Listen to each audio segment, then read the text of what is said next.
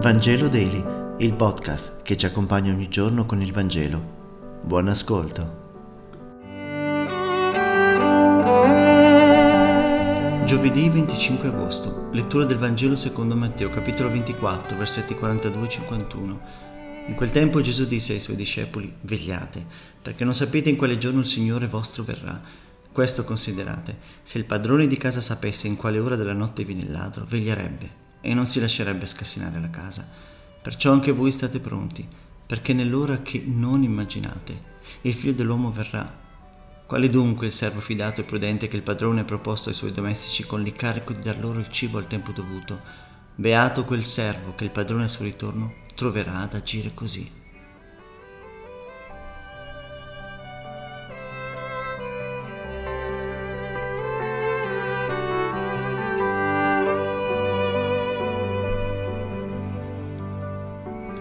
Quello che ci dice Gesù è la cosa più naturale di questo mondo, ma nemmeno una cosa così elementare e naturale, non tanto da essere accettata.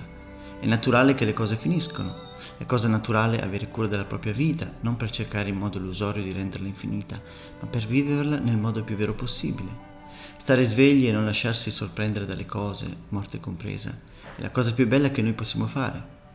Per noi lo stare svegli è vissuto come atteggiamento necessario per non farci imbrogliare e fregare. Il Signore ci invita a stare svegli come atteggiamento bello e vitale.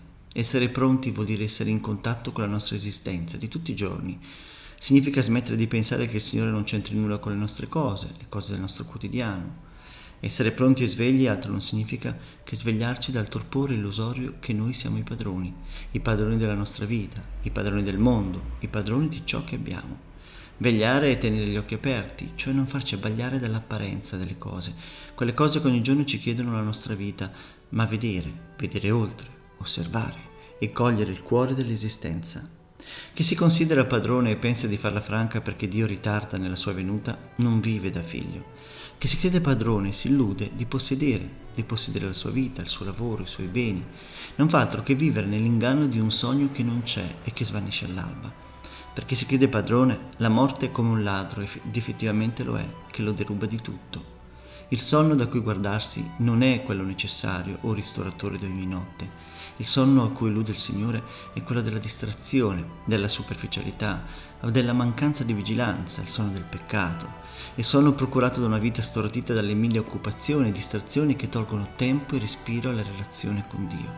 Gesù ci avverte egli viene sempre in modo imprevedibile e questo non riguarda solo il momento della nostra morte, i suoi passaggi possono essere inavvertiti anche nel nostro presente.